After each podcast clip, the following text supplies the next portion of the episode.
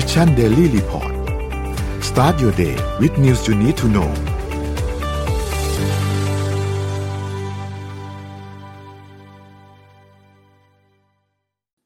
อ๋อโทษทีครับนนท์มิวไมค์อยู่ขออภัยครับสวัสดีอีกทีนึงนะครับสวัสดีทุกท่านนะครับยินดีต้อนรับเข้าสู่ Mission Daily Report นะครับวันนี้วันที่แปดธันวาคมนะครับสองพันห้าร้อยหกสิบห้านะครับคุณอยู่กับพวกเราสามคนนะครับพี่สวัสดีพี่อ้อมสวัสดีพี่เอ็มครับสวัสดีค่ะสวัสดีค่ะครับโอเคเดี๋ยววันนี้เราค่อยๆอัปเดตเรื่องราวต่างๆกันพี่เอ็มเหมือนจะเสียงไม่ออกนะครับเหมือนจะไม่ได้ยินเสียงพี่เอ็มใช่ไหมเอ่ยใช่ได้ยินไหมคะอ่าได้ยินแล้วครับโอเคได้แล้วครับโอเคเดี๋ยวเราค่อยๆไปอัปเดตเรื่องราวต่างๆกันครับไปดูตัวเลขกันก่อนครับว่าเป็นอย่างไรบ้างครับตัวเลขล่าสุดนะครับเซ็ตบ้านเราดัชนีตลาดหลักทรัพย์อยู่ที่ หนึ่งพันหกร้อยยี่สิบสองจุดสองแปด นะครับติดลบไป ศูนย์จุดหกห้าเปอร์เซ็นต์ นะครับถัดมาครับหุ้นต่างประเทศครับเอ่อดาวโจนส์นะครับติดลบ หนึ่งจุดศูนย์สามเปอร์เซ็นต์ นะครับ NASDAQ ครับติดลบ สองจุดศูนย์ศูนย์เปอร์เซ็นต์ นะครับ เอ็น วาย ซี ติดลบ ศูนย์จุดเก้าห้าเปอร์เซ็นต์ นะครับ เอฟ เอ เอส อี หนึ่งร้อยครับติดลบ ศูนย์จุดศูนย์ห้าเปอร์เซ็นต์ แล้วก็ห่างเส็งติดลบเยอะกว่าเพื่อนเลยครับ สามจุดสองสองเปอร์เซ็นต์ นะครับถัดไปครับราคาน้ำมันดิบครับ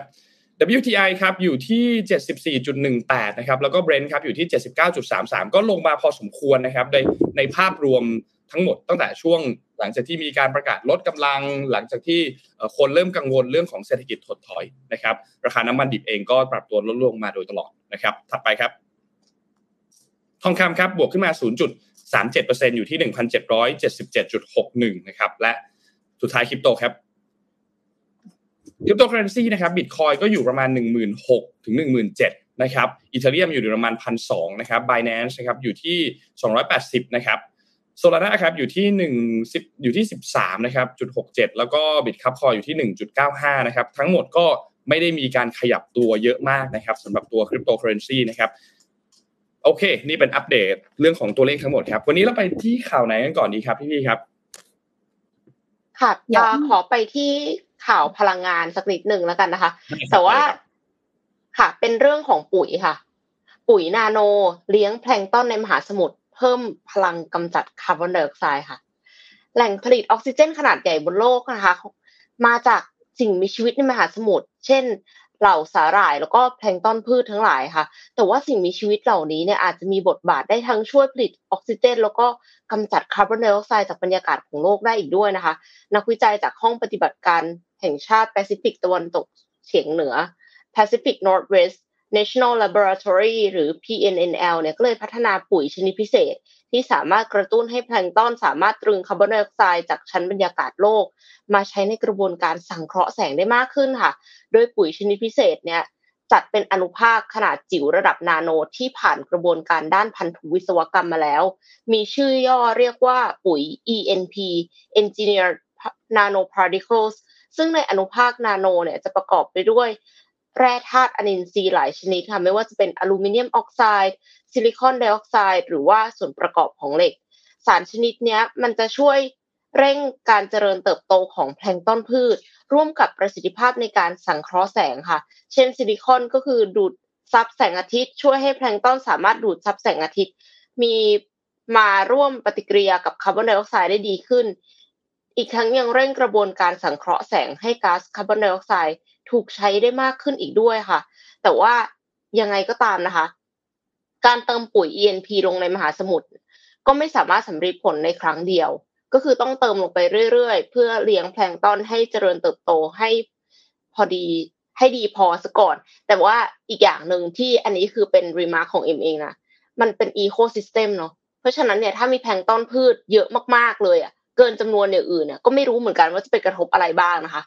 แล้วปุ๋ยเองก็มีราคาค่ะดังนั้นนักวิจัยก็เลยต้องทดลองระยะยาวซะก่อนว่าผลลัพธ์ที่ได้เนี่ยคุ้มค่ากับค่าใช้จ่ายไหมคุ้มค่าค่าใช้จ่ายไหมแล้วก็เรื่องของอีโคซิสเต็มจะกระทบอะไรไหม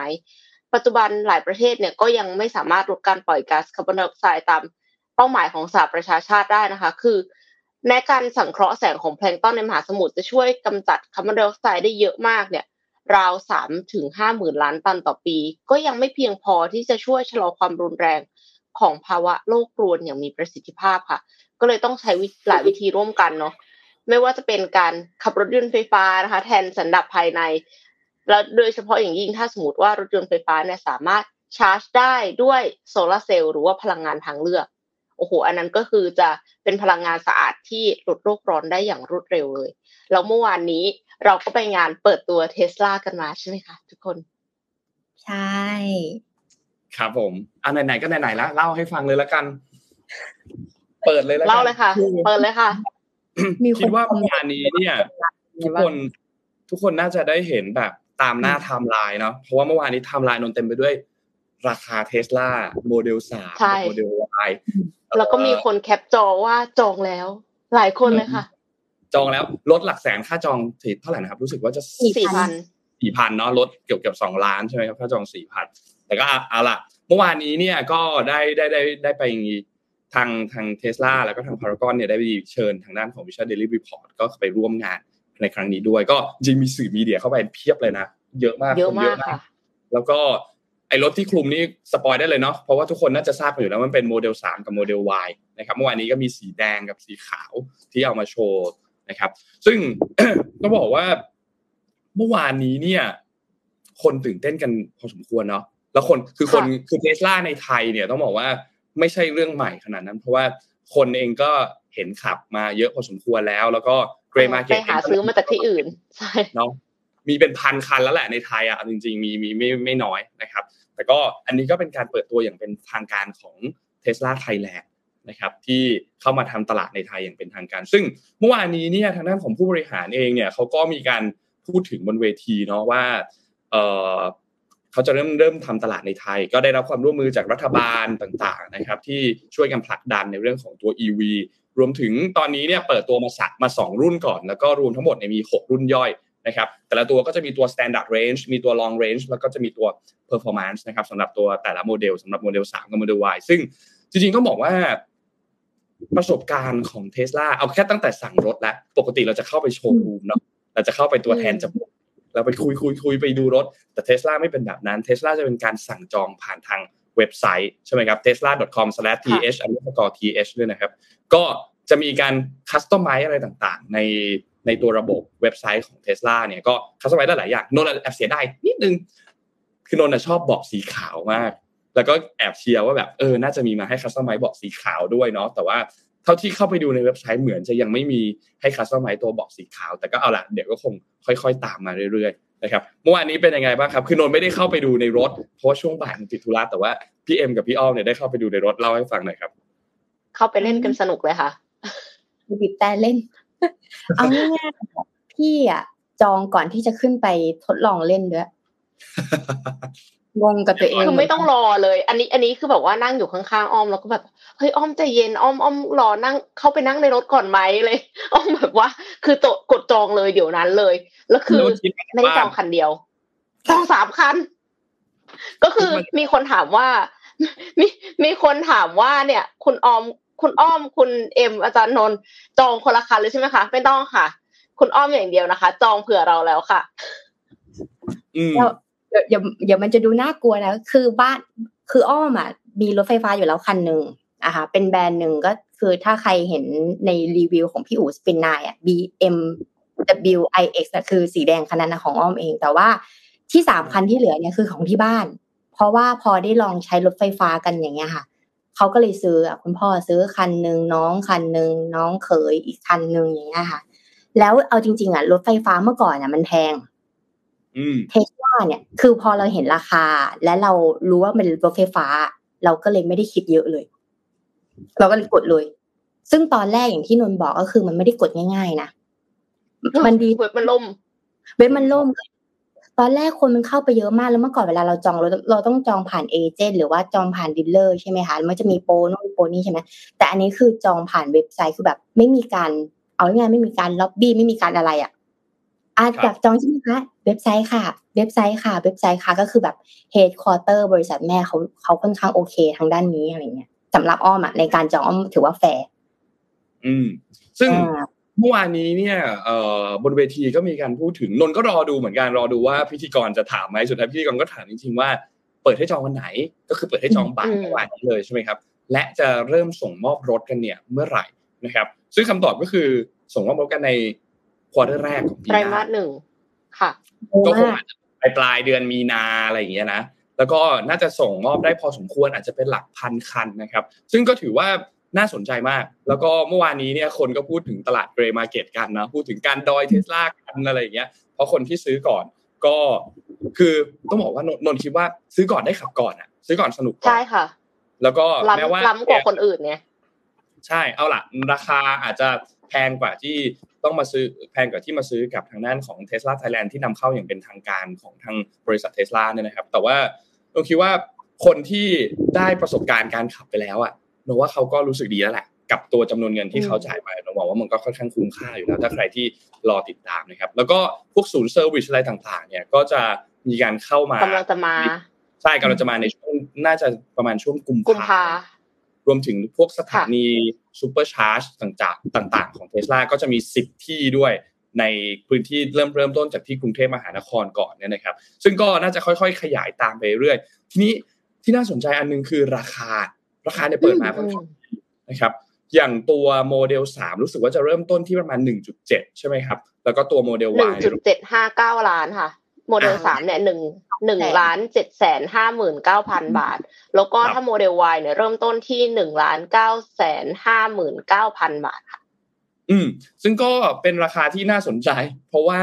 Gray Market เนี่ยมันบวกไปอีกพอสมควรเหมือนกันเนาะก่อนหน้านี้ราคาก่อนหน้านี้ก็จะเริ่มต้นแบบตั้งแต่สองล้านสองล้านขึ้นไปอย่างน้อยสองล้านถึงสามล้านขึ้นไปนะครับก็น่าสนใจคิดว่าใครที่รอติดตาม Tesla อยู่ก็น่าจะ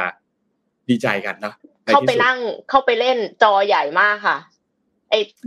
จอจอที่อยู่ตรงกลางเนี่ยจอใหญ่มากแล้วก็ความละเอียดสูงแล้วเราก็แน่นอนค่ะเราก็ต้องเข้าไป play Mission Daily Report นะคะฟังได้นะคะทุกคนสามารถที่จะขับรถไปด้วยแล้วก็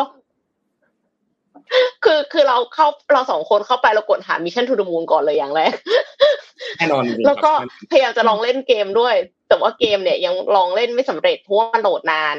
แต่ว่าฟัง Mission Daily Report ได้ขณะขับรถไปทำงานโดยที่สะดวกมากๆค่ะแล้วก็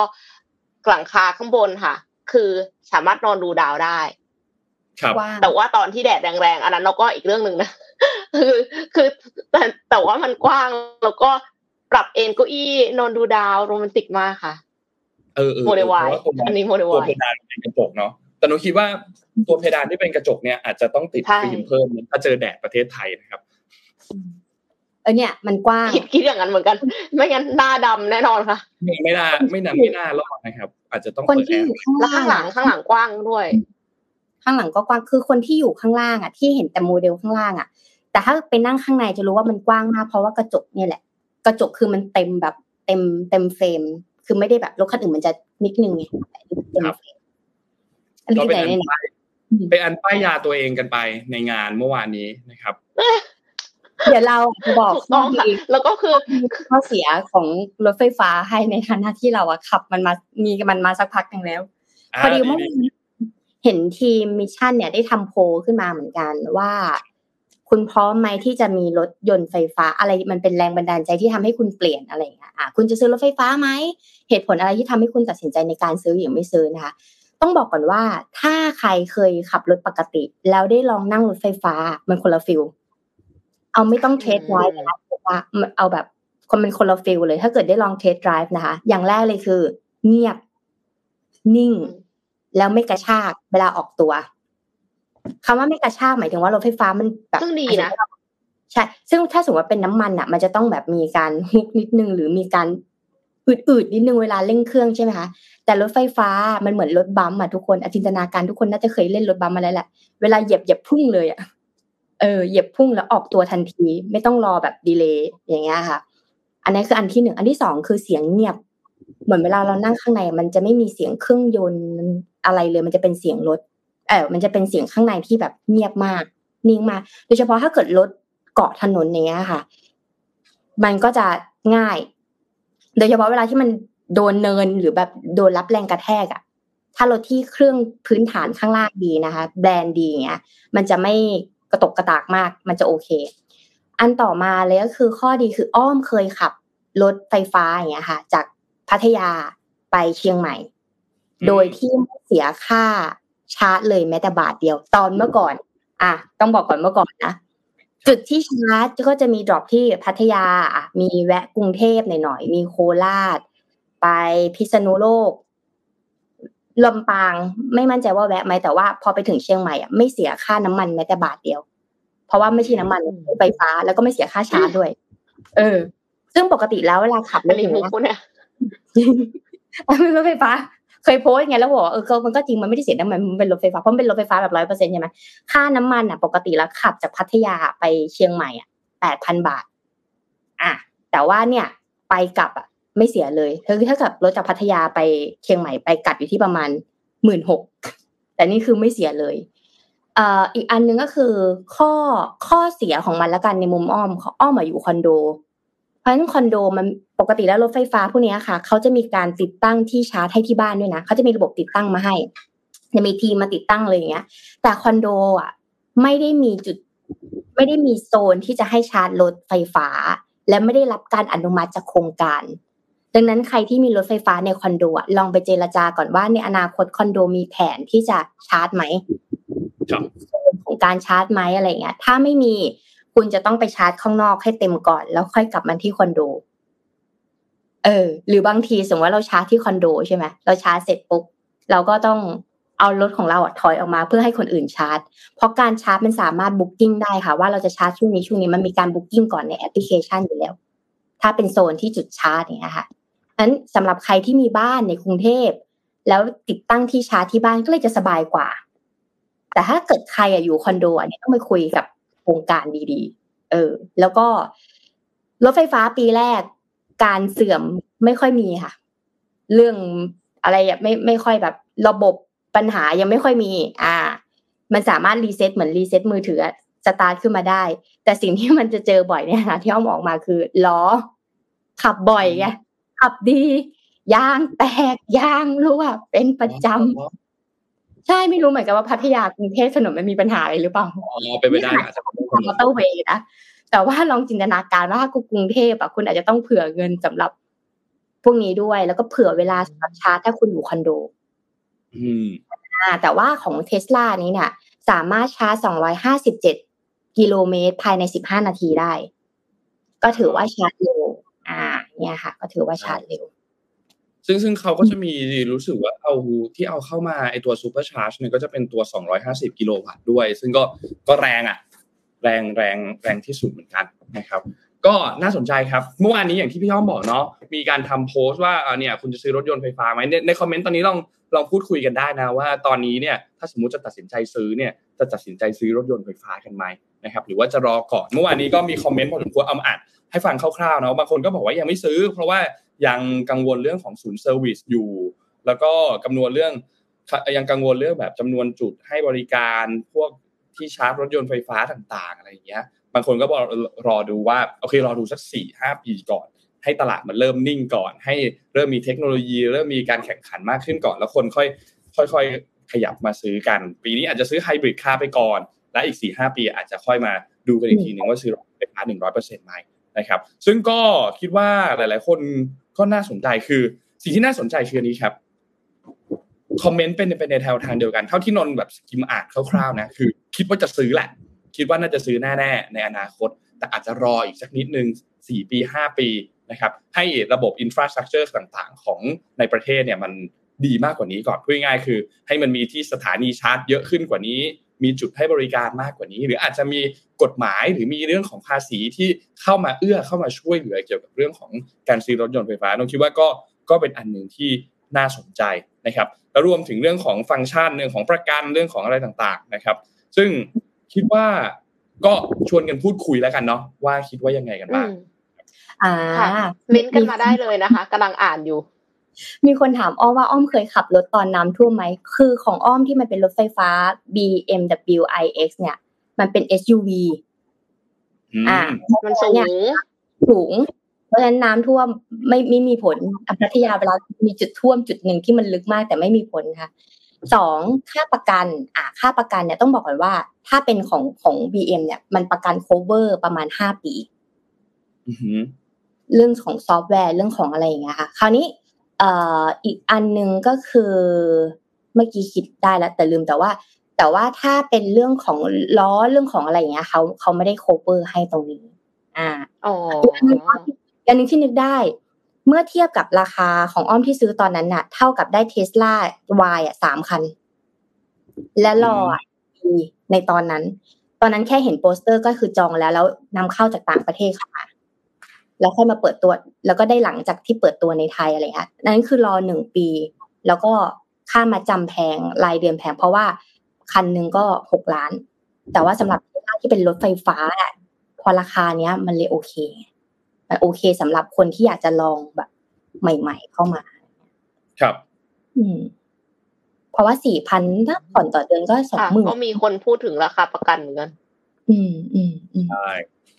ก็มีคนพูดถึงราคาประกันเหมือนกัน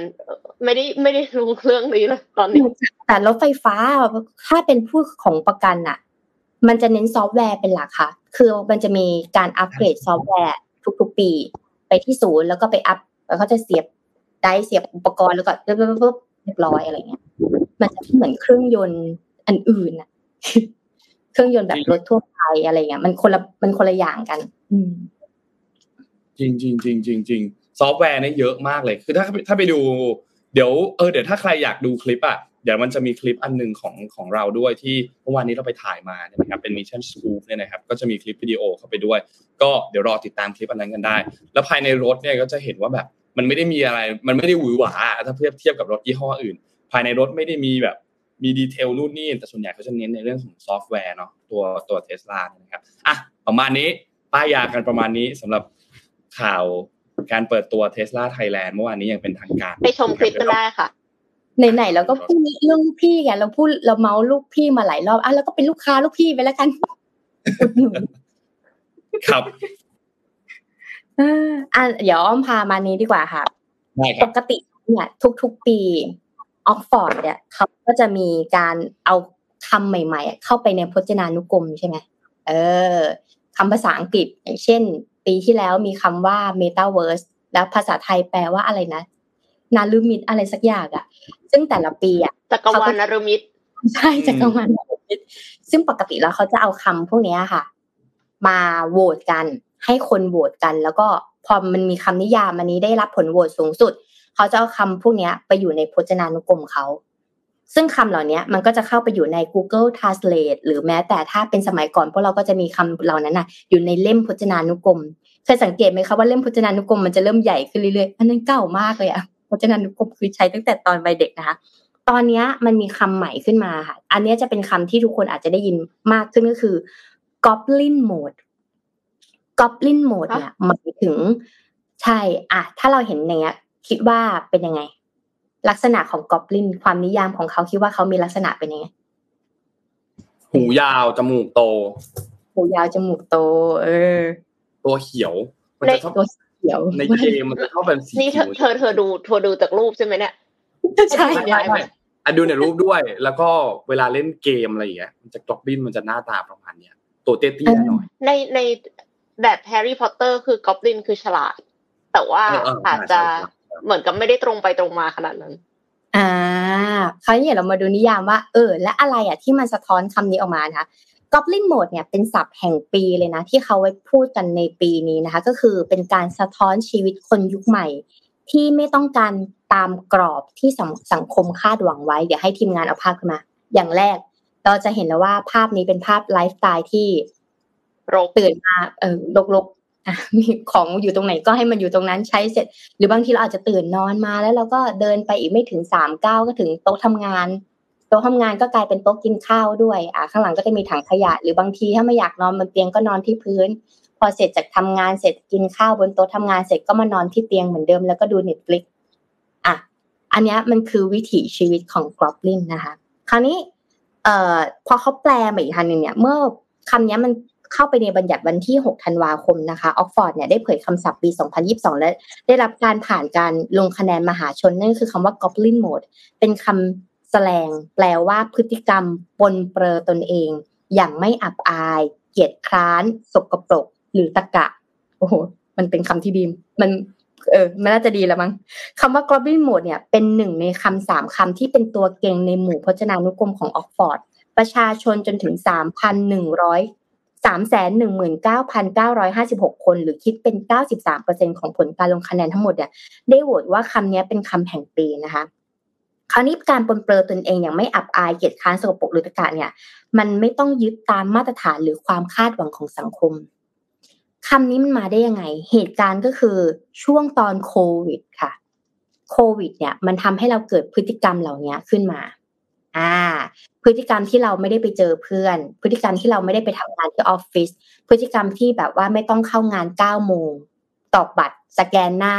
หรือรายงานตัวแล้วก็เลิกงานตอนหกโมงพอมันไม่มีพฤติกรรมเหล่านั้นนะคะวินัยอ่ะมันหายไป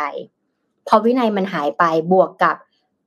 ในสังคมวัยรุ่นหรือว่าวัยทำงานไม่ว่าจะเป็นโซนไหนๆบนโลกใบนี้เนี่ยเรามักจะอยู่ในคอนโดหรืออยู่ในที่ที่เป็นส่วนตัวของเราและที่ที่เป็นส่วนตัวมันไม่ได้แบ่งสัดส่วนห้องที่มันชัดเจนมันกลายเป็นว่าห้องนอนห้องทำงานห้องกินข้าวหรือว่าคอนโดที่เป็นแบบวันเบดเล็กๆอย่างเงี้ยค่ะมันทำให้ตรงนั้นเนี่ยมันกลายเป็นพื้นที่ที่ทำงานได้หมดเลยแล้วพอเราตื่นขึ้นมาเรามองเพดานเราตื่นขึ้นมาแล้วเราก็รู้สึกว่าเอ้ยเดี๋ยวหันไปหันไปทางซ้ายก็จะเป็นโต๊ะคอมพิวเตอร์แล้วโควิดอะค่ะมันเบลนเวลางานกับเวลาส่วนตัวเข้าหากันจนมันแยกไม่ออกและบวกกับความคาดหวังต่างๆมากมายทั้งเรื่องงานมีการตกงานมีการเลย์ออฟพนักงานข่าวเศรษฐกิจต่างๆมันทำให้คนรู้สึกว่าสิ้นหวังและแบบอย่าไปทำอย่าไปใช้ชีวิตตามที่คนอื่นคาดหวังเลยแต่ก็ไม่ได้แบบไปต่อต้านกับคนภายนอกนะคะแต่เลือกที่จะใช้ชีวิตของตัวเองในตามฉบับของกอบลินโหมดนั่นเองคือไม่เอาแล้วกลับมาพอแล้วนอนไปคิดอะไรมากเลยไม่ทำงานแล้วนอนดูซีรีส์ดีกว่ามันจะเป็นฟิลนั้นนะเราอาจจะเคยมีเสียงในหัวคุยกับตัวเองพอแล้วช่างมันเออไม่ไหวแล้วนอนเนี่ยคือขอให้เป็นภาวะชั่วคราวใช่สิ่งที่กำลังจะบอกคืออย่าให้มันโอ้ภาพนี้ชัดเจนสิ่งที่มันกำลังจะสิ่งที่มันจะบอกก็คืออย่าให้มันเป็นบ่อยค่ะพออะไรก็ตามที่มันเป็นบ่อยๆทำอย่างต่อเนื่องอ่ะมันจะกลายเป็นนิสัยใหม่ของเราค่ะพอมันกลายเป็นนิสัยใหม่ของเราอ่ะการที่เราพอมันทำนานๆพอมันกลายเป็นนิสัยใหม่แล้วมันนานๆอ่ะมันจะแก้ยากวิธีการก็คืออ่ะเราจะทำไทม์บ็อกซิ่งละปึ้งปึ้งปึ้งเราจะทำแบบเอ่อจัดเวลาทำงานสิบห้านาทีห้านาทีพักอะไรอย่างเงี้ยแต่บางทีอ่ะเราไม่ได้ทำงานประจำเรามีหลายอาชีพเราก็อาจจะทำอย่างนั้นไม่ได้พักของเราพักของงานหนึ่งกลายเป็นอีกแต่อีกเป็นเวลาของอีกงานหนึ่งที่จะเข้ามาอะไรอย่างเงี้ยค่ะเพราะฉะนั้นก็ก็ก็อย่าอยู่ในโหมดนี้ถ้าอยู่ในโหมดนี้ก็โอเคถ้าเราเหนื่อยเรารู้สึกไม่ไหวแล้วเอาแค่วันเดียวสองวันก็พอแต่ถ้าเมื่อไหร่ก็ตามที่ทำเกินสามวันอะ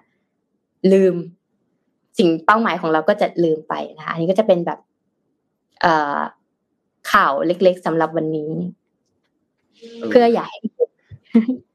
เพราะว่ามันมันคนพูดถึงเยอะเมื่อวานนี้ถ้ารองจากเนี่ยรองจากข่าว Tesla ลงมาเนี่ยคำว่า Goblin Mode เนี่ยก็ถูกถูกพูดถึงกันเยอะเหมือนกันในในโลกโซเชียลนะครับนนท์ก็ยังไม่เข้าใจเนี่ยมาเพิ่งมาเข้าใจจากจากพี่ออมวันนี้แหละขอบคุณมากครับ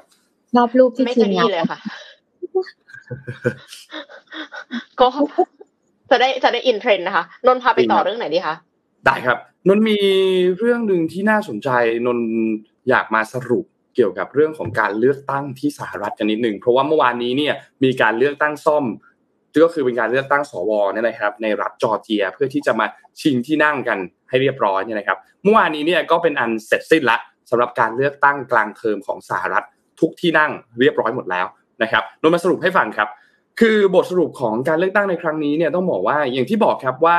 การเลือกตั้งกลางเทอมเนี่ยก็เป็นทางฝั่งของพรรครีพับลิกันนะครับที่พลิกกลับมาชนะทางด้านของพรรคเดโมแครตได้นะครับซึ่งต้องบอกว่าบทสรุปในครั้งนี้เนี่ยอย่างสสอย่างสภาล่างก่อนนะครับทางด้านพรรครีพับลิกันเนี่ยได้เก้าอี้ไปทั้งหมดเนี่ยคือสองร้อยยี่สิบสองที่นั่งนะครับในขณะเดียวกันที่เดโมแครตเนี่ยได้ที่นั่งไปเนี่ยนะครับสองร้อยสิบสามที่นั่งนะครับทำให้ตอนนี้รีพับลิกันเนี่ยก็ครองเสียงข้างมากในสภาล่างนะครับเพราะว่าอย่างน้อยเนี่ยคือต้องมีที่นั่งคือสองร้อยสิบแปดที่นั่งนะครับจากทั้งหมดสี่ร้อยสามสิบห้าที่นั่งนะครับส่วนทางด้านของสภาสูงหรือว่าเซเนตเนี่ยนะครับเมื่อวานนี้เนี่ยที่รัฐจอร์เจียเนี่ยนะครับสำหรับหลังจากที่มีการเลือกตั้งรอบที่สองเนี่ยนะครับเลือกตั้งสวเนี่ยนะครับก็เป็นอันได้ข้อสรุปว่าเดโมแครตนะครับได้ที่นั่งไปนะครับรวมแล้วเนี่ยได้ไปทั้งหมดห้าสิบเอ็ดที่นั่ง นะครับส่วนรีพับลิกันเนี่ยได้ไปสี่สิบเก้าที่นั่งทำให้เดโมแครตเนี่ยก็ครองเสียงข้างมากในสภาสูงนะครับซึ่งก็ต้องบอกว่าเหมือนเดิมคือครั้งที่แล้วเนี่ยเดโมแครตก็ครองเสียงข้างมากในสภาสูงแม้ว่าคะแนนจะเป็นห้าสิบต่อห้าสิบนะครับแต่ว่าอีกเสียงหนึ่งก็คือเสียงของคามาลาแฮร์ริสนะครับรองประธานาธิบดีนะครับแต่ตอนนี้เนี่ยเดโมแครตเนี่ยมีเสียงมากกว่าหนึ่งเสียงแต่ก็ต้องบอกว่าปริ่มน้ำมากๆเช่นเดียวกันกับสภาล่างครับแม้ว่าคะแนนจะห่างกันจำนวนที่นั่งห่างกันเก้าที่นั่งแต่ถ้านับกันจริงๆแล้วเนี่ยมันห่างกันแค่ประมาณ สี่ถึงห้า ที่นั่งเท่านั้นเพราะว่าท่านลด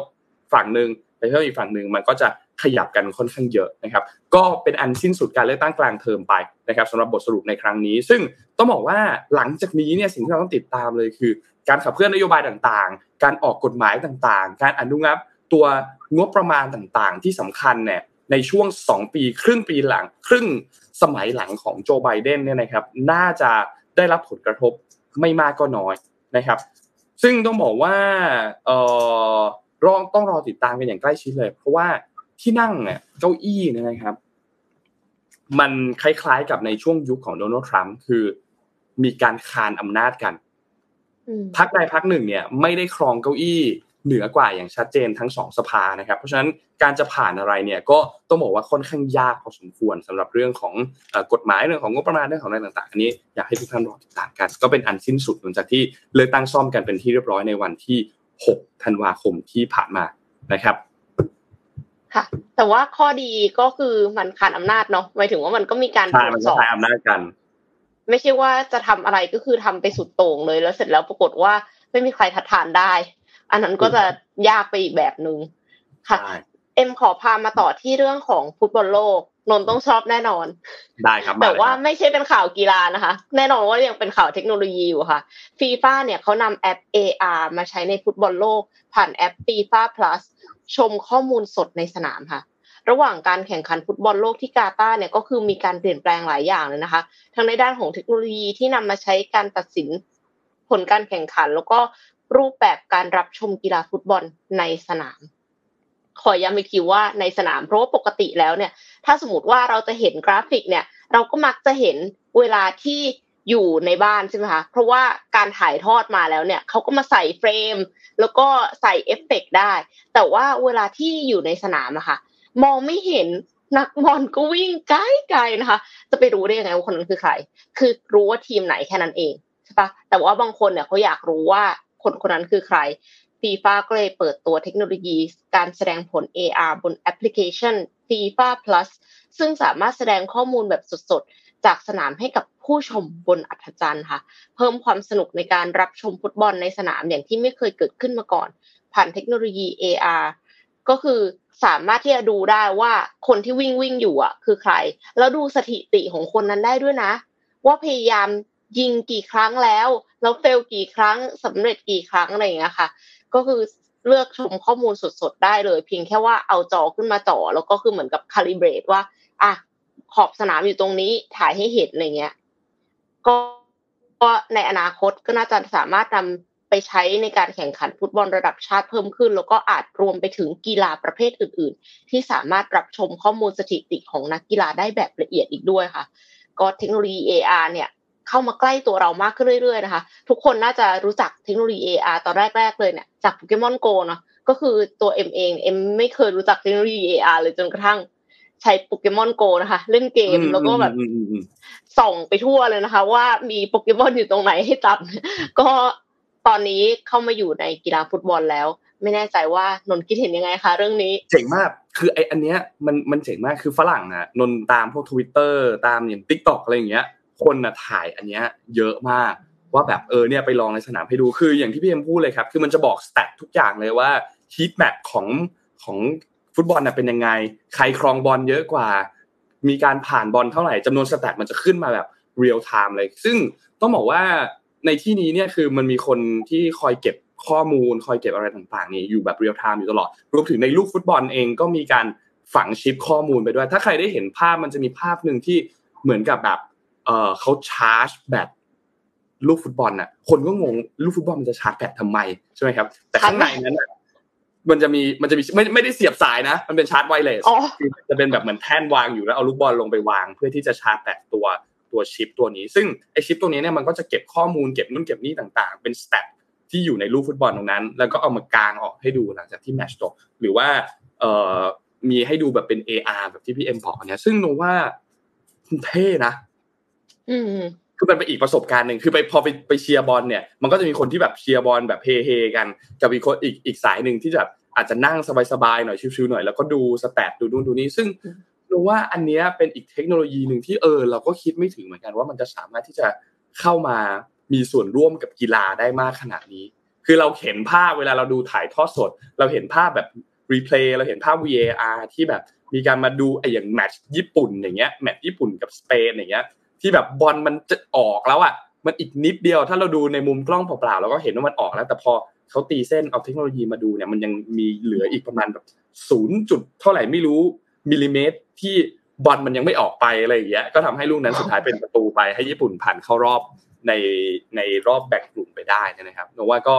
ก็เจ๋งดีเหมือนกันสำหรับเทคโนโลยีแล้วเห็นตอนตอนคลิปนี้ดูอ่ะนนนึกนนนึกว่าแบบโฆษณาเกมหรือเปล่าอะไรเงี้ยแต่พอไปดั้งดูก็แบบเหมือนใช่นี่หว่ามันคือมันคือไอ้บอลโลกนี่หว่าอะไรเงี้ยเออก็เจ๋งเจ๋งเจ๋งนี่ไม่มีบอลให้ดูสองวันเนี่ยเหงาเลยเพราะว่าเขาพักรอบแปดทีมกันเดี๋ยวพรุ่งนี้เนี่ยกลับมาเตะกันอีกรอบหนึ่งนะครับขอขอถามขอถามคำถามนิดนึงคือคิดว่ามันทำให้คนยิ่งแทงบอลหรือเปล่านะอืมเหมือนกับว่าไปอำนวยความสะดวกในการพนันบอลไหมเพราะว่าคือดูสถิติได้อ่ะสนุกชอบเยอะไหมคะเองเพราะว่าคนที่ไปดูในในในนั้นก็คนเดิมอยู่ดี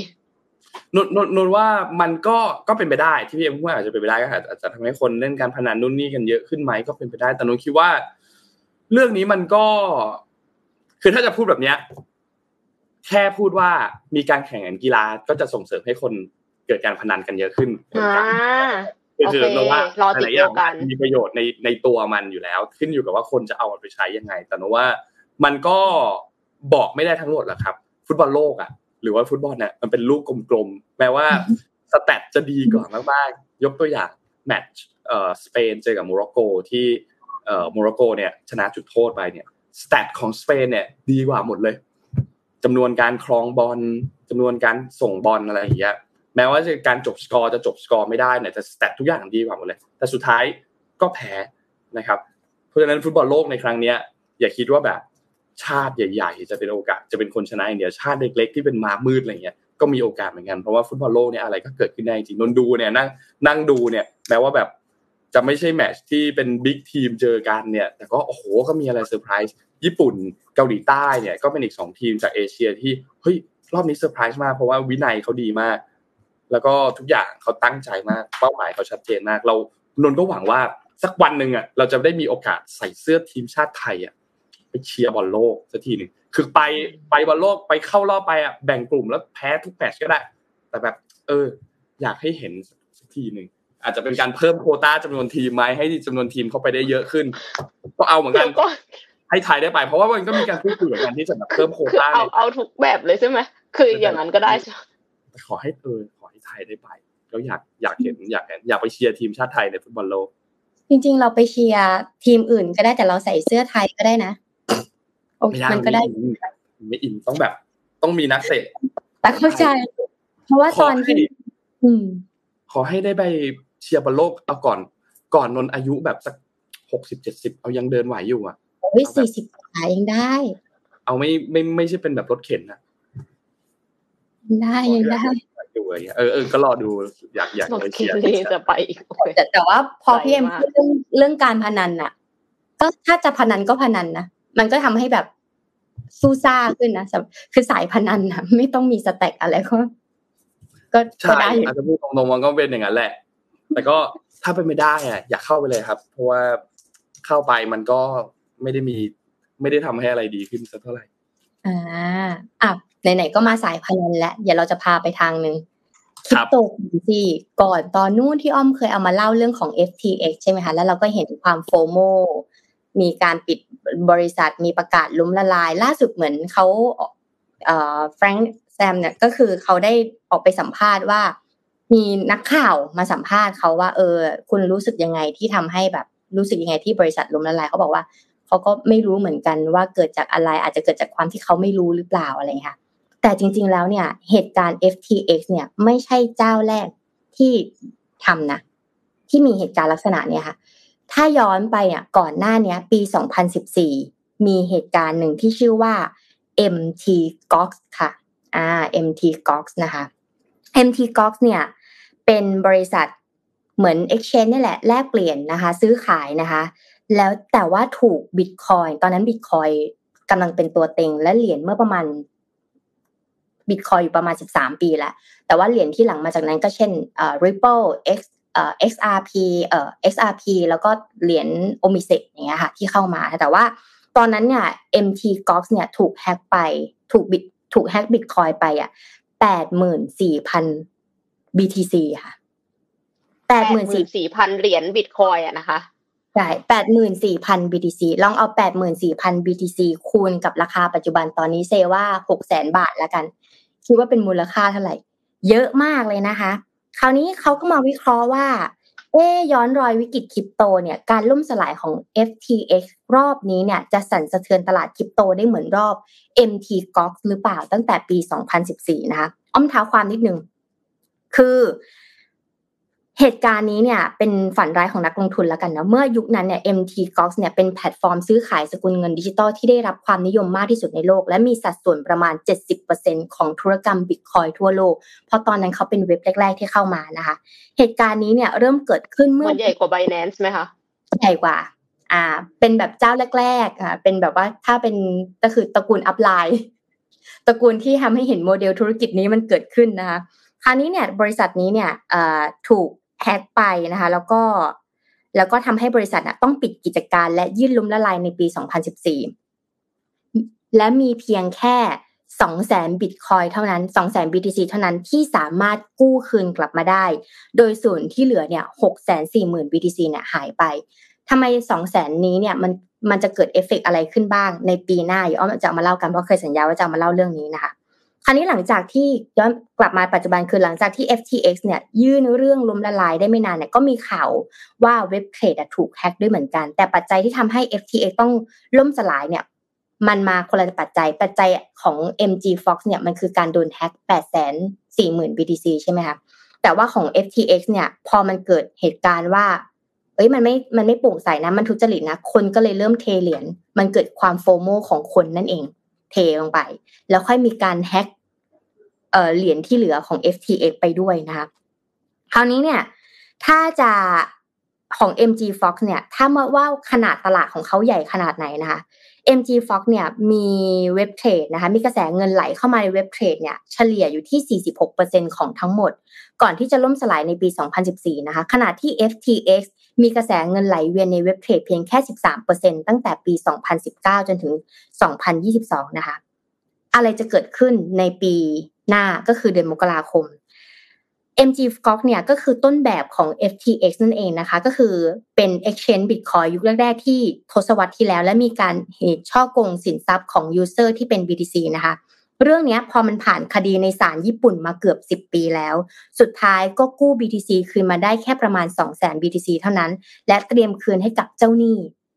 ในปีสองพันยี่สิบสามก็คือเดือนมกราคมวันที่สิบมกราคมปีสองพันยี่สิบสามนี้นะคะคราวนี้สำหรับเจ้าหนี้ที่เป็นเอ่อเจ้าหนี้ของ เอ็ม ที โอ เอ็กซ์ เนี่ยวันสุดท้ายที่จะกรอกช่องทางการรับเงินของ เอ็ม จี โอ เอ็กซ์ เอ็ม ที โอ เอ็กซ์ เนี่ยก็คือวันที่สิบมกราคม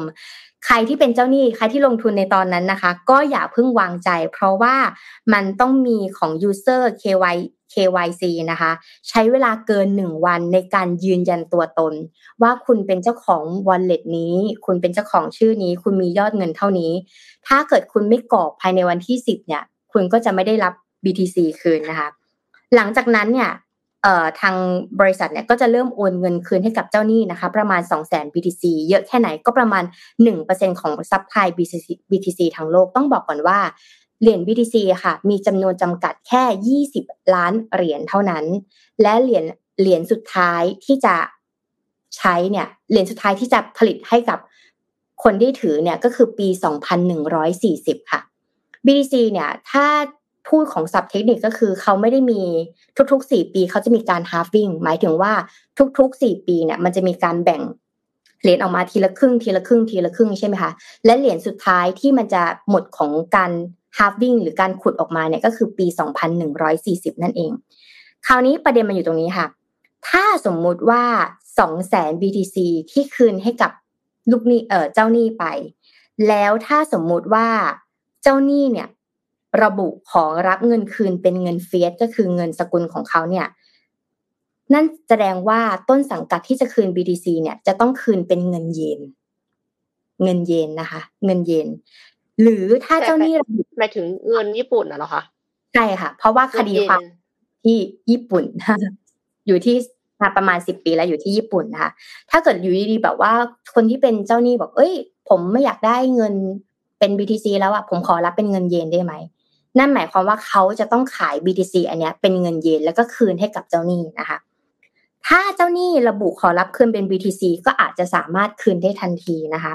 คำถามก็คือเจ้าหนี้เหล่านี้เนี่ยมีต้นทุนประมาณสองร้อยเหรียญเมื่อได้ บี ที ซี ในราคา หนึ่งหมื่นเจ็ดพัน เหรียญนะคะกลับมาอยู่ในมือพวกเขาจะทำยังไงอ่าสมมติว่าเราเอาง่ายๆอ่ะสมมติว่าอ้อมซื้อ บี ที ซี สักประมาณหนึ่งร้อย บี ที ซี แต่ว่าอยู่ดีๆได้คืนมาแค่สิบ บี ที ซี อ้อมจะทำยังไงอ้อมก็คงอาจจะไม่ถือนะอ้อมอาจจะขายอืมแต่ถ้าเกิดมีลูกเจ้าหนี้คิดอย่างนี้หมดทุกคนอย่างเงี้ยถ้าเขาขายมันจะเกิดการโฟโมของ บี ที ซี เกิดขึ้นนะคะนี่จะเป็นตัวบอกในอนาคตค่ะว่า บี ที ซี สองร้อยเหรียญนี้จะถูกเทขายมากขนาดไหนอาจจะมากหรืออาจจะน้อยหรืออาจจะไม่ขายเลยก็ได้นะคะแต่ยังไงเนี่ยก็อาจจะโดนขายอยู่ดีอย่างน้อยกลุ่มที่ลงทะเบียนที่จะขอรับเงินเฟียสเนี่ยค่ะก็อาจจะไม่น้อยแน่ๆที่จะรับเป็นเงินเยนนี้นะคะก็รอดูสถานการณ์เอ่อของปีหน้านะคะเกี่ยวกับ บี ที ซี นะคะว่าความน่าจะเป็นขนาดไหนกับจำนวนสองร้อยเอ่อ สองแสน บี ที ซี นี้ที่จะคืนกับเจ้าหนี้นั่นเองนะคะว่าวอลลุ่มมันจะ liquidate มั้ยยังถืออยู่ก็รอดูเตรียมแบบนะคะอืมอ่ะพี่โทมัสมาสวัสดีครับพี่โทมัสสวัสดีสวัสดีค่ะโอป้าพี่โทมัสมาพูดถึงรถ Tesla ซะหน่อยเมื่อวานนี้พี่ที่โทมัสก็ไปเหมือนกันนะครับอ๋อเมื่อกี้มีรูปพี่โทมัสขึ้นมาแล้วเนาะผมพามาที่อีกข่าวนึงครับเป็นข่าวประชาสัมพันธ์จาก เอส ซี บี เท็น เอ็กซ์ ครับซึ่งก็เป็นอีกหนึ่งเก้าของเอ่อผู้นำทางด้านบล็อกเชนเว็บ สามจุดศูนย์ แล้วก็ Fintech มาเล่าให้ทุกท่านฟังกันนะครับ เอส ซี บี เท็น เอ็กซ์ เนี่ยทุกคนรู้จักแล้วว่าเป็นบริษัทในกลุ่มของ เอส ซี บี เอ็กซ์ นะครับซึ่งเขาก็มีภารกิจ Moonshot Mission ของเขาที่ต้องการที่จะสร้างการเติบโตแบบก้าวกระโดดมีการบ่มเพาะบ่มเพาะสตาร์ทอัพต่างๆที่มีศักยภาพโดยเฉพาะอย่างยิ่งในกลุ่มเทคโนโลยีดิจิทัลแห่งโลกอนาคตนะครับซึ่งก็จะมีด้านเว็บ สามจุดศูนย์ มีอุตสาหกรรมบล็อกเชนนะครับซึ่งล่าสุดเนี่ยเขามีการเปิดตัว เอส ซี บี เท็น เอ็กซ์ District X นะครับซึ่งเป็นพื้นที่แห่งใหม่ในย่านศูนย์กลางธุรกิจใจกลางกรุงเทพนะครับซึ่งก็จะเปิดโอกาสให้นักพัฒนานวัตกรรมพันธมิตรจากบริษัทชั้นนำต่างๆทั่วโลกด้านเว็บ สามจุดศูนย์ แล้วก็บล็อกเชนเนี่ยเข้ามามีส่วนร่วมในคอมมูนิตี้ในชุมชนอันนี้นะครับเพื่อที่จะสร้างเครือข่ายต่อยอดไอเดียทางธุรกิจเพื่อที่จะสร้างการเติบโตแบบไร้ขีดจำกัดนะครับรวมถึงเขาต้องการที่จะผลักดันให้มันเกิดศูนย์กลางของคอมมูนิตี้ด้านบล็อกเชนแล้วก็เว็บ สามจุดศูนย์ ระดับโลกในประเทศไทยด้วยซึ่งไอตัว District X ตัวนี้เนี่ยนะครับตั้งอยู่ในทำเลที่ค่อนข้างที่จะสะดวกอยู่ใจกลางกรุงเทพนะครับเพื่อที่จะเปิดให้ทุกคนเนี่ยสามารถที่จะเข้ามาใช้พื้นที่ศูนย์กลางตรงนี้ได้นะครับรวมถึงเป็นพื้นที่สำหรับทำงานร่วมกันทางธุรกิจด้วยนะครับซึ่งพื้นที่เนี่ยมากกว่า หนึ่งพัน ตารางเมตรนะครับมีการตกแต่งมีห้องประชุมมีส่วนกลางนะครับมีทาวน์ฮอลล์มีห้องทาวน์ฮอลล์นะครับมีห้อง Operation War Room นะครับมีห้องบันทึกเสียงนะครับแล้วก็มีพื้นที่สำหรับให้ทานอาหารของว่างเครื่องดื่มต่างๆนะครับซึ่งเล่าให้ฟังเลยแล้วกันคือพื้นที่ตรงนี้เนี่ยมันจะถูกแบ่งออกเป็นสองส่วนครับเอาส่วนแรกก่อนส่วนแรกเนี่ยเขาให้ชื่อว่าเป็น Hacker House ครับจะเป็นพื้นที่ที่เป็นพื้นที่เปิดโล่งๆนะครับให้นักพัฒนาต่างๆเนี่ยบล็อกเชนเว็บ สามจุดศูนย์ เนี่ยสามารถเข้ามาพูดคุยกันได้เข้ามามีส่วนร่วมตรงกันได้นะครับรวมถึงทำงานร่วมกับทีม เอส ซี บี เท็น เอ็กซ์ ตรงนั้นนะครับแล้วก็มีพันธมิตรทางธุรกิจต่างๆตลอดจนผู้ที่เข้าร่วมโครงการในโครงการอันนี้นะครับซึ่งแล้วก็สองครับคือ Exponential Hub นะครับเป็นพื้นที่เหมือนเป็น Co-working Space นะครับที่ให้ทุกคนเนี่ยที่เป็นพันธมิตรระดับโลกของ เอส ซี บี เท็น เอ็กซ์ เนี่ยนะครับรวมถึงบริษัทชั้นนำ Blockchain Web สามจุดศูนย์ ต่างๆเนี่ยนะครับเข้ามาทำงานเป็นพื้นที่ร่วมกันนะครับซึ่งคุณมุขยาพานิชนะครับหรือว่าคุณใต้เนี่ยนะครับซึ่งเป็นประธานเจ้าหน้าที่บริหารเป็น ซี อี โอ แล้วก็เป็น Chief Venture and Investment Officer ของบริษัท เอส ซี บี เท็น เอ็กซ์ เนี่ยเขาก็ พูดถึงนะครับบอกว่าไอ้ตัว District เอ็กซ์ ตัวนี้เนี่ยจะเป็นพื้นที่ที่เราเห็นถึงศักยภาพในการทำงานร่วมกันได้อย่างดีเยี่ยมนะครับรวมถึงเป็นพื้นที่ในการสร้างเครือข่ายสร้างคอนเนคชั่นแล้วก็การเป็นผู้ประกอบการให้มีการทำงานร่วมกันซึ่งไอ้ตัวนี้แหละจะเป็นกุญแจสำคัญในช่วงตลาดที่เป็นแบร์มาร์เก็ตหรือช่วงตลาดซบเซาแบบนี้นะครับซึ่งทางด้าน เอส ซี บี สิบ เอ็กซ์ เองก็รู้สึกตื่นเต้นที่จะได้เชื่อมเหล่าสตาร์ทอัพที่มีศักยภาพสูงผู้ประกอบการที่มีความมุ่งมั่นแล้วก็กลุ่มพันธมิตรในอนาคตรวมถึงนักพัฒนารุ่นใหม่ไฟแรงมาสู่กรุงเทพเพื่อที่จะเสริมสร้างความแข็งแกร่งร่วมกันในการพัฒนาบล็อกเชนแล้วก็เว็บ สามจุดศูนย์ นะครับโดยโครงการตัวนี้เนี่ย District เอ็กซ์ Hacker House Incubation Program เนี่ยนะครับตัวนี้เป็นโปรแกรมที่จะช่วยมีการเขาเรียกว่ามาบ่มเพาะประสบการณ์กันแบบเข้มข้นเลยมีการเสนอไอเดียสร้างนวัตกรรมใหม่ๆตลอดระยะเวลาหกเดือนนะครับซึ่ง เอส ซี บี สิบ เอ็กซ์ เนี่ยเขาก็จะเป็นหานักพัฒนาที่มีความสามารถโดดเด่นมีเป็นผู้ประกอบการไฟแรงมาร่วมกันคิดค้นสร้างสตาร์ทอัพแถวหน้ากันขึ้นมาเพื่อที่จะเป็นแบบเหมือนด้าน disruptive technology นะครับโดยโครงการนี้เนี่ยก็จะให้การสนับสนุนตั้งแต่ต้นจนจบจากทีม Venture Builder ของ เอส ซี บี สิบ เอ็กซ์ นะครับนอกจากบทบาทในการลงทุนร่วมสร้างแล้วเนี่ย เอส ซี บี สิบ เอ็กซ์ เองเขาก็จะช่วยสร้างความรู้สร้างความเข้าใจให้กับคนทั่วไปเกี่ยวกับโลกของเทคโนโลยีบล็อกเชนอันนี้ด้วยแล้วก็เว็บ สามจุดศูนย์ ด้วยผ่านการจัดงาน Moonshot Meetup ที่เนี่ยแหละ District เอ็กซ์ นะครับในรูปแบบเวิร์คช็อปสองเดือนครั้งนะครับก็จะให้มีส่วนร่วมกันนะครับโดยการเปิดตัวในครั้งนี้เนี่ยก็เป็นการตอกย้ำภารกิจตัว Moonshot Mission ด้วยนะครับมุ่งเน้นการสร้างการเติบโตแบบก้าวกระโดดนะครับเพราะฉะนั้นใครที่สนใจนะครับอยากจะเข้าร่วมโครงการ District เอ็กซ์ Hacker House Incubation Program เนี่ยก็เข้าไปได้ครับที่เว็บไซต์ ดับเบิลยู ดับเบิลยู ดับเบิลยู ดอท ดิสทริกซ์ เอ็กซ์ ดอท สเปซ นะครับหรือว่าจะกดลิงก์ที่สมมูลแปะไว้ให้ก็ได้นะครับยังไงก็ขอบคุณข้อมูลดีๆจาก เอส ซี บี สิบ เอ็กซ์ ด้วยนะครับค่ะสวยงามยิ่งใหญ่นะคะแล้วก็เหมาะสมกับสตาร์ทอัพมากเลยค่ะหมายถึงว่าแบบ environment แบบเปิดโล่งก็ใช่ขอให้เกิดไอเดีย cross function อะไรอย่างเงี้ยค่ะแค่ไปดูเท่แล้วโอเคใช่แค่แอบไปถ่ายรูปสักนิดนึงอะไรอย่างงี้ใช่ไหมแล้วที่มันกลางเมืองจริงตรงตรงที่เนี่ยมันจะอยู่ใกล้ๆกับศูนย์ประชุมแห่งชาติศิริกิติ์จะอยู่ตรงเส้นถนนพระรามสี่นะครับก็จะอยู่ใกล้ๆใกล้ๆตรงนั้น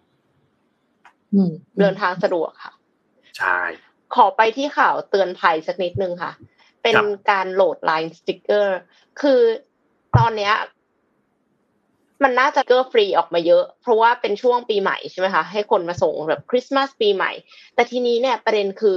มิจฉาชีพค่ะคุณมิจนี่มาทุกที่เลยนะคะก็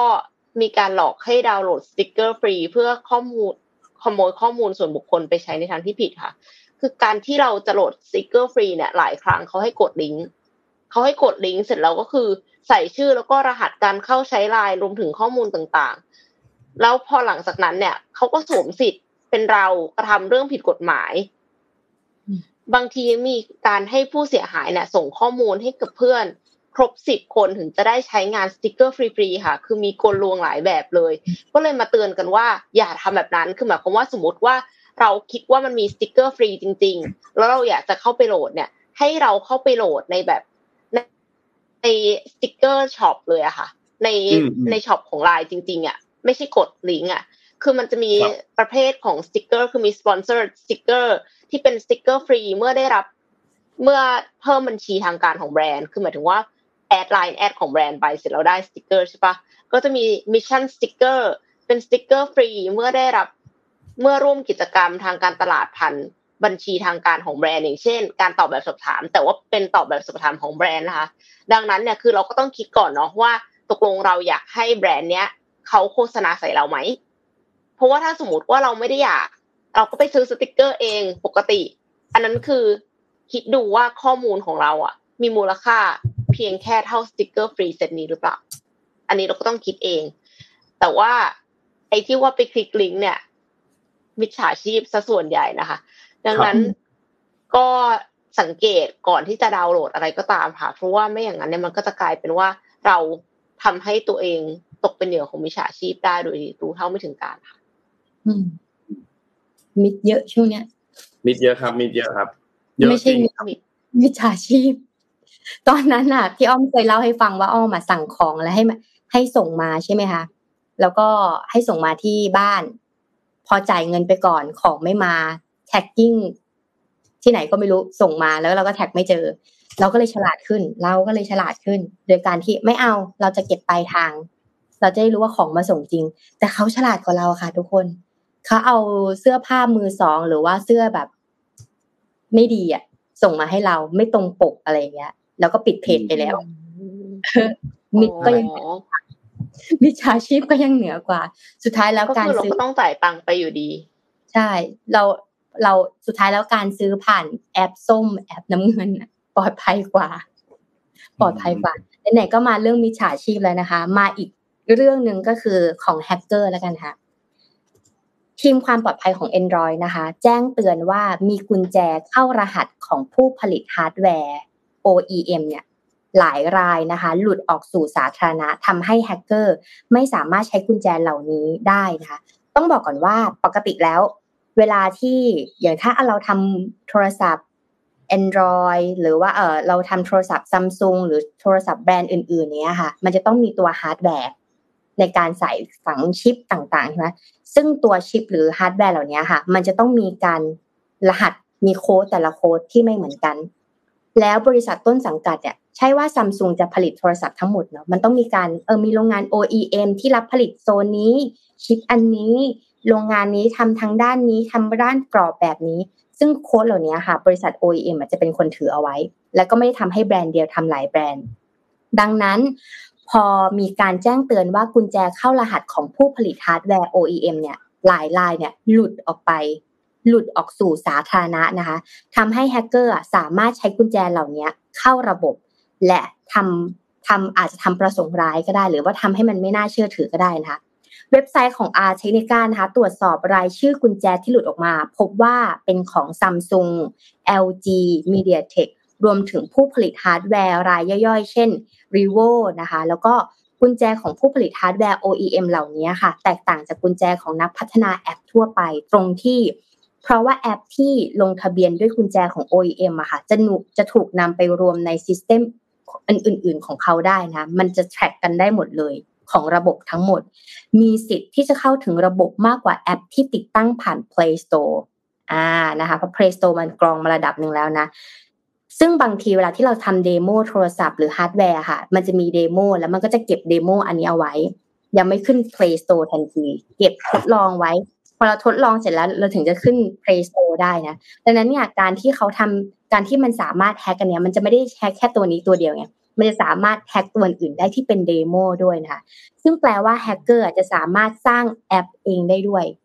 อ่าสร้างแอปของที่เราเคยทำเนี่ยขึ้นในระบบได้ด้วยแล้วก็สามารถเข้าถึงสิทธิต่างๆฟังก์ชันต่างๆได้ด้วยนะคะ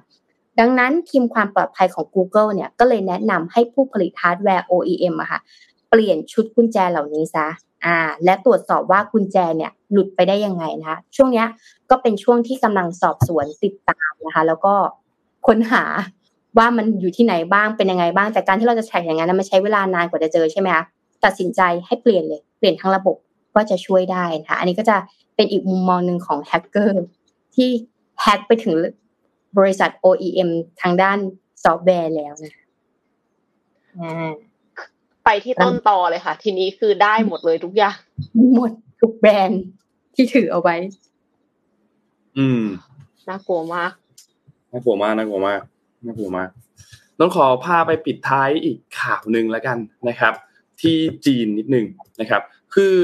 ตอนนี้เนี่ยจีนมีการยกเลิกมาตรการเข้มงวดเกี่ยวกับเรื่องของการป้องกันโควิดแล้วคือในช่วงที่ผ่านมาเนี่ยมีคนเยอะมากเลยที่ออกมาประท้วงประชาชนที่ออกมาประท้วงนะครับที่เซี่ยงไฮ้ที่กรุงปักกิ่งนะครับออกมาชุมนุมกันประท้วงเกี่ยวกับเรื่องของการต่อต้านตัวมาตรการการล็อกดาวน์นะครับอ่ะถูกต้องตัวนโยบายตัวนั้นนั่นแหละนะครับคือในหลายๆเมืองเนี่ยต้องบอกว่าเอ่อพอมีคนติดเชื้อเกิดขึ้นปุ๊บก็มีการเอ่อล็อกดาวน์มีการประกาศเอ่อจำกัดคนค่อนข้างเยอะแล้วมันรุนแรงเนาะส่งผลกระทบต่อเศรษฐกิจกันค่อนข้างเยอะเราทุกคนอ่านข่าวนี้กันมาโดยตลอดน่าจะทราบกันอยู่แล้วนะครับคือในหลายๆเมืองเนี่ยได้มีการยกเลิกมาตรการการแสดงผลตรวจเชื้อเป็นลบเพื่อเข้าสถานที่ตามสถานะเอ่อสถานสาธารณะต่างๆนะครับบางสถานที่อาจจะต้องแสดงผลอยู่นะครับเช่นโรงเรียนเช่นโรงพยาบาลต่างๆยังจำเป็นต้องที่จะแสดงผลแบบตัว อาร์ ที พี ซี อาร์ อยู่ นะครับแต่อย่างน้อยเนี่ยก็มีการลดตัวมาตรการที่เข้มงวดออกไปนะครับซึ่งก็ต้องบอกว่าคือมันก็เป็นการเปลี่ยนแปลงครั้งใหญ่เหมือนกันนะครับที่มีการเปลี่ยนแปลงแบบนี้เนี่ยนะครับซึ่งบางส่วนก็มองว่าเฮ้ยการเปลี่ยนแปลงแบบนี้เนี่ยท้ายที่สุดจีนอาจจะค่อยๆยกเลิกตัวมาตรการซีโร่โควิดหรือเปล่าแล้วก็มองในตัวนโยบายแบบพวกโลกตะวันตกหรือมองนโยบายแบบบ้านเราที่ก็ live with covid ละคือก็อาศัยอยู่ร่วมกับมันนั่นแหละติดก็ติดนะครับติดก็รักษานะครับซึ่งก็เป็นอีกอันนึงที่ต้องบอกว่าน่าสนใจเหมือนกันว่าจีนเนี่ยจะเอายังไงเพราะว่าคือเรื่องการควบคุมโควิดเนี่ยที่จีนเนี่ยไม่ได้เป็นแค่เรื่องของสาธารณสุขอย่างเดียวละบางคนก็มองบอกว่ามันเป็นเรื่องของการเมืองด้วยและที่สำคัญคือไม่ใช่การเมืองในประเทศเท่านั้นเป็นการเมืองระหว่างประเทศด้วยอย่างที่ทุกคนทราบครับว่าที่จีนเนี่ยไม่ได้ให้การยอมรับตัววัคซีนที่มาจากชาติตะวันตกพวก เอ็ม อาร์ เอ็น เอ ทั้งหลายนี่นะครับไม่ได้ให้การยอมรับวัคซีนพวกนั้นนะครับทำให้การบังคับตัวนโยบายอะไรต่างๆเนี่ยก็ค่อนข้างที่จะเข้มงวดเข้มเข้มข้นแล้วก็เข้มงวดมากนะครับทีนี้ในหลายๆพื้นที่อย่างที่บอกครับมีคนออกมาประท้วงมีการเรียกร้องกันค่อนข้างเยอะแล้วทำไมรอบนี้จีนถึงยอมทำไมถึงยอมที่จะผ่อนคลายตัวนโยบายซีโร่โควิดทั้งๆที่ก่อนหน้านี้เนี่ยพยายามที่จะแบบเข้มงวดมาโดยตลอดไม่ยอมที่จะทำอะไรทั้งนั้นมีบทความอันหนึ่งที่เขาก็เขียนเกี่ยวกับเรื่องนี้เขาก็บอกว่ามุมมองอันนึงนะครับมองว่าจีนเนี่ยพยายามที่จะทำให้นโยบายซีโร่โควิดเนี่ยมันสามารถที่จะไปด้วยกันได้กับสภาวะเศรษฐกิจในช่วงตอนนี้นะครับซึ่งต้องบอกว่ามันค่อนข้างที่จะย้อนแย้งกันนิดนึงเนาะอยากให้เศรษฐกิจเปิดแต่ถ้ามีตัวเลขเกิดขึ้นมาก็จะต้องล็อกดาวน์ทำให้มันก็รบกวนการใช้ชีวิตของคนมาค่อนข้างเยอะนะครับและที่สำคัญคือจีนเนี่ยค่อนข้างที่จะมีประท้วงกันค่อนข้างเยอะในครั้งนี้นะครับซึ่งการฉีดวัคซีนในผู้สูงอายุของจีนเนี่ยโดยเฉพาะอย่างยิ่งกลุ่มที่เป็นกลุ่มเปราะบางเนี่ยนะครับก็ฉีดยังได้ไม่เยอะสักเท่าไหร่นะครับอัตราการรับวัคซีนอย่างน้อยสองโดสเนี่ยก็ต่ำกว่า เจ็ดสิบเปอร์เซ็นต์ เพราะฉะนั้นก็ต้องมีการเลือกตัววัคซีนทางเลือกในการฉีดวัคซีนให้กับกลุ่มที่เป็นกลุ่มเปราะบางเนี่ยมากขึ้นด้วยนะครับซึ่งจีนเองเนี่ยก็ก็พยายามที่จะทำตรงนี้อยู่นะครับรวมถึงเรื่องของนโยบายการเปิดประเทศต่างๆนะครับการความเชื่อมั่นของนักลงทุนชาวต่างชาติการลงทุนในจีนการร่วมมือต่างๆเนี่ยถ้าหากว่ายังมีนโยบายพวกนี้เนี่ยก็อาจจะไม่ได้เซ็กซี่มากนักสำหรับนักลงทุนนะครับรวมถึงตอนนี้เองคะแนนความนิยมของสีจิ้นผิงเองก็ไม่ค่อยดีเท่าไหร่นะครับเพราะฉะนั้นอันการทำตามใจของคนบ้างก็อาจจะเรียกร้องเรียกคะแนนความนิยมกลับมาได้พอสมควรเหมือนกันเพราะฉะนั้นสิ่งที่ต้องจับตามองหลังจากนี้คือในปีหน้าครับสองพันยี่สิบสามว่านโยบายซีโร่โควิดจะถูกยกเลิกไหมการปล่อยคนออกมาจากประเทศของจีนเนี่ยจะมากขึ้นไหมนักท่องเที่ยวจะออกมาได้มากขึ้นไหมมีการเปิดประเทศมีการสิ่งที่การเปิดประเทศที่คนเนี่ยรอกันมากๆเลยเนี่ยจะมีไหมและจะเกิดขึ้นตอนไหนสิ่งที่เราจะต้องติดตามกันใกล้ชิดแบบใกล้ที่สุดเลยเนี่ยก็คือการประชุมสภาประชาชนในเดือนมีนาคมนะครับหลังจากการประชุมน่าจะเห็นตัวเลขอะไรหลายๆอย่างน่าจะเห็นมาตรการหรือว่าน่าจะเห็นการปรับใช้หลายๆอย่างที่ชัดเจนมากขึ้นอาจจะมีการผ่อนคลายมากขึ้นนะครับก็รอติดตามดูจะเปิดประเทศไหมจะเปิดหรือไม่เปิดจะเปิดแล้วมีรูปแบบมีเงื่อนไขแบบไหนบ้างเนี่ยอันนี้อยากให้ทุกท่านติดตามกันในช่วงคิดว่าอาจจะเป็นควอเตอร์ที่สองควอเตอร์ที่สามของปีสองพันยี่สิบสามนะครับค่ะน่าจะน่าจะเกี่ยวข้องกับคนอื่นนอกจีนด้วยเนาะเพราะว่ามันเกี่ยวกับเรื่อง supply chain ถ้าถ้ายกเลิกเรื่อง zero covid แล้วอะค่ะใช่อ่ะวันนี้น่าจะครบถ้วนครับน่าจะครบถ้วนครับเดี๋ยวพรุ่งนี้เราพูดคุยกันเรื่องเกี่ยวกับเศรษฐกิจถดถอยนิดนึงเพราะว่ามีหลายที่ละที่ได้รับผลกระทบเรื่องของการส่งออกที่เริ่มชะลอตัวลงไปชัดเจนนะครับเดี๋ยวพรุ่งนี้เราลงดีเทลกันนะครับวันนี้ขอบคุณ เอส ซี บี นะครับผู้สนับสนุนแสนใจดีของเรานะครับขอบคุณ เอส ซี บี มากๆนะครับและขอบคุณทางด้านผู้ฟังทุกๆท่านด้วยนะครับที่ติดตาม Mission Daily Report ในทุกๆเช้านะครับใครที่สนใจตัว Tesla เนี่ยก็รอดูตัว Mission Scoop คิดว่าทีมงานแจ้งว่าเร็วๆนี้น่าจะปล่อยคลิปลงมาให้ได้ดูกันอีกทีนึงนะครับก็ขอบคุณทุกคนมากๆนะครับจาก Facebook จาก YouTube จาก Clubhouse นะครับแล้วพบกันใหม่อีกครั้งหนึ่งในวันพรุ่งนี้ครับสวัสดีครับสวัสดีค่ะ